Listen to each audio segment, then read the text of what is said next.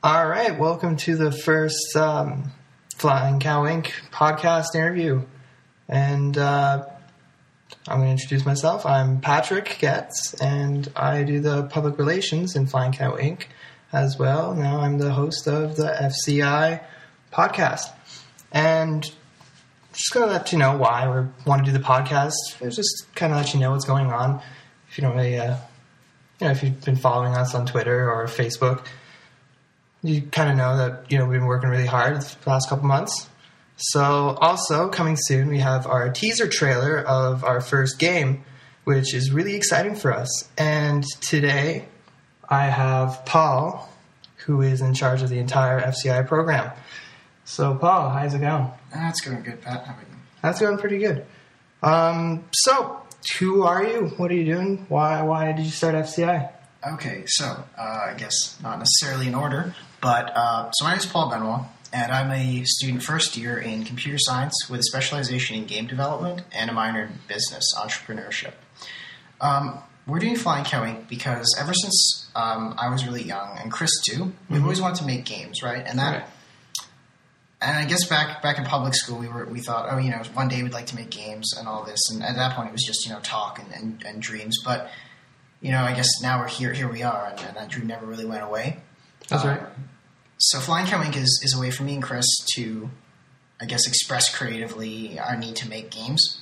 Um, and everyone else who's on board, I suppose they want to express that too. I mean, Right. people are here for different reasons, but I mean, fundamentally, I think it comes down to like a desire to create. Well, yeah. I mean, I, I mean, everyone's pretty involved in the game right now. I mean, even me, who's only on like Twitter and Facebook, I'm really excited to see like the whole development of like what FCI is turning into and how the first game's really coming along. And Yeah, I it's, know. it's pretty cool. and it's a lot of experience. Like, I mean, we're all gaining experience by doing what we're doing on the project.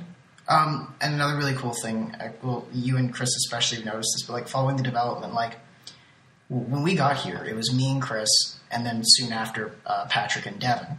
Um, and since then, since September, we've uh, gained. We're up to 14 team members if you include our music department. You can call it that at this Well, point. well, they'll, they'll, they'll be there eventually. They'll be there eventually. We'll, Yeah. we'll see.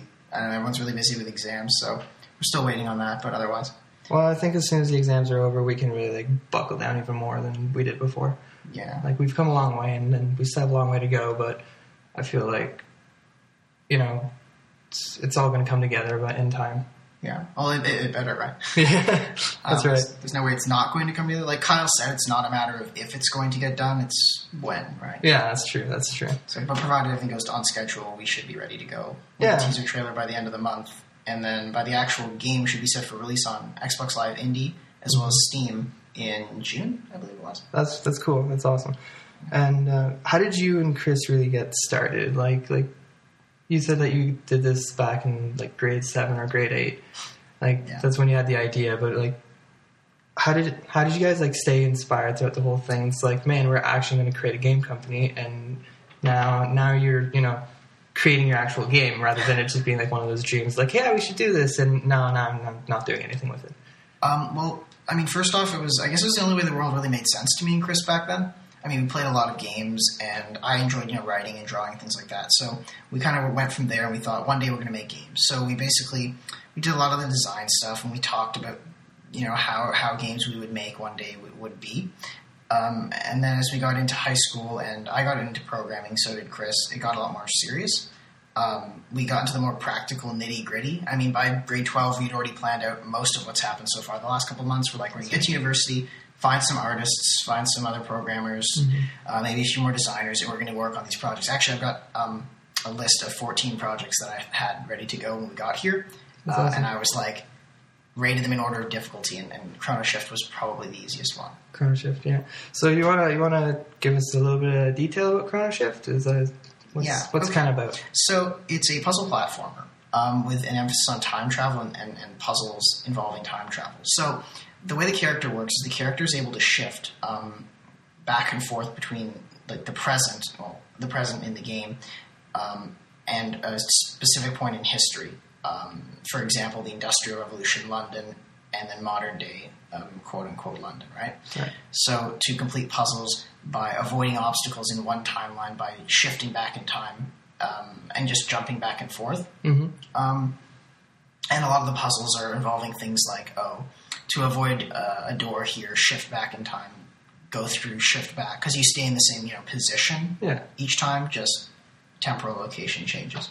That's so that's cool. really cool. And I don't know, we have like a retro feel almost going for it, but more of a retro meets modern. Um, cool. the music is 8 bit, and the gameplay is reminiscent of like the old school uh, sort of 8 bit uh, platformers like that. But uh, in the same sense, we've got a more realistic physics system that Kyle wrote. He actually put in a whole physics engine um, in C sharp, and um, and like the art isn't 8 bit. It's it's more like an updated, uh, cartoony sort of feel. Right, but the flavor of the characters are all still very like they're reminiscent of like Mega Man or Mario or someone like that. That's cool. And you're saying you have uh, after Chrono Shift, you already have like a couple game ideas like plotting up in your head right now. I've got the design documentation, um, at least like the pre-production done for a few more. I just need to find a programmer who's um, fluent with Java because our next project that I'd like to work on is a phone one.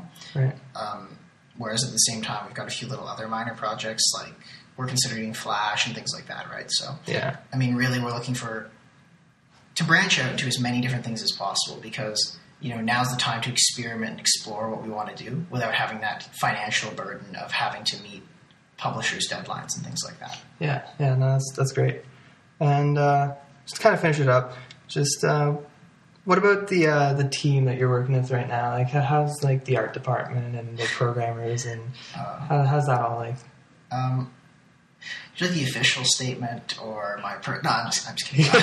so, so the design, the design department's three uh, three people. It's it's me and uh, Nate and Alex, right? Right. And there's some talented guys. I mean, I know Alex. He does uh, you know c- campaign editing and Neverwinter Nights and stuff like that for fun. And Nate uh, mods Skyrim and, and does things like that. So they they know what they're doing when it comes to designing levels. Right. Right. Um, so they're a real big help. Then, um, and for the tech department, we've got Chris. I mean, Chris built our we- website just flat out HTML, like no Oh, template, nothing. Wow. Uh, yeah, it's really cool. And he's also set up a server for us. And I mean, like, remember when the server went down for a week and I tried to fix it and Yeah. I ended up turning it into a huge mess. And then Chris had to come to my house and actually repair it. And he repaired it in like eight minutes. And he's like, I can't believe I woke up before 4 p.m. for this.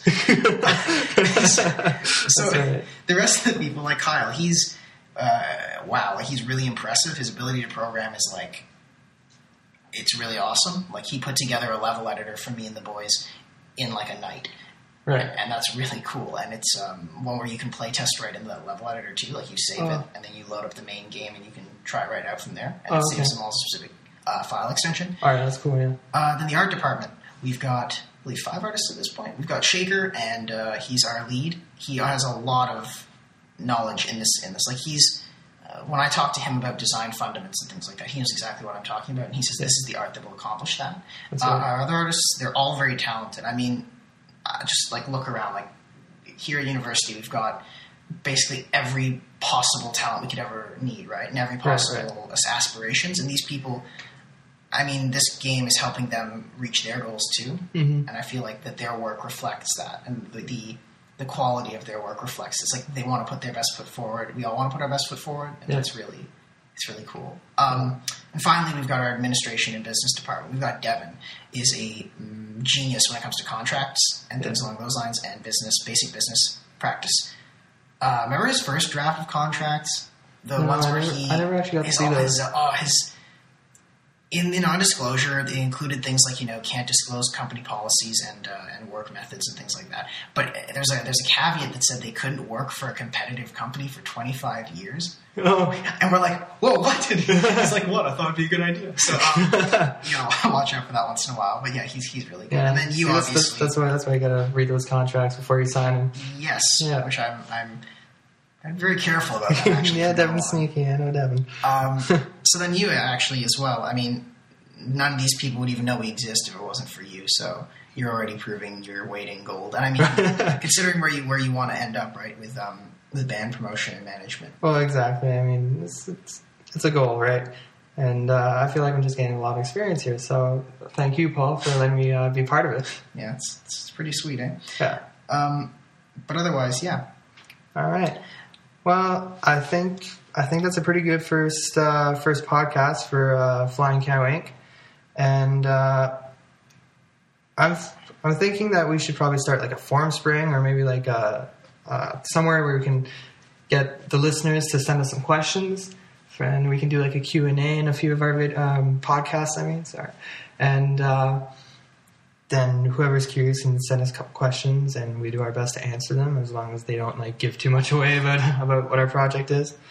And um, If I they, may, they can be perfect. Oh, they, sorry, but yeah, they can be like personal questions to uh, any of the uh, you know members of the team, or they can be about the project, and we can see uh, answer them to the best of our capabilities. And sorry, what were you going to say? I was going to say that not even just for the project, but if you you know if you have any questions about things like the actual process of game development, especially in a small scale indie project like this, I mean we're all learning from this as well. But I mean, if you have any questions and any interest in learning about how that all works, I mean I'd be happy to share my trials and tribulations with you in that as well.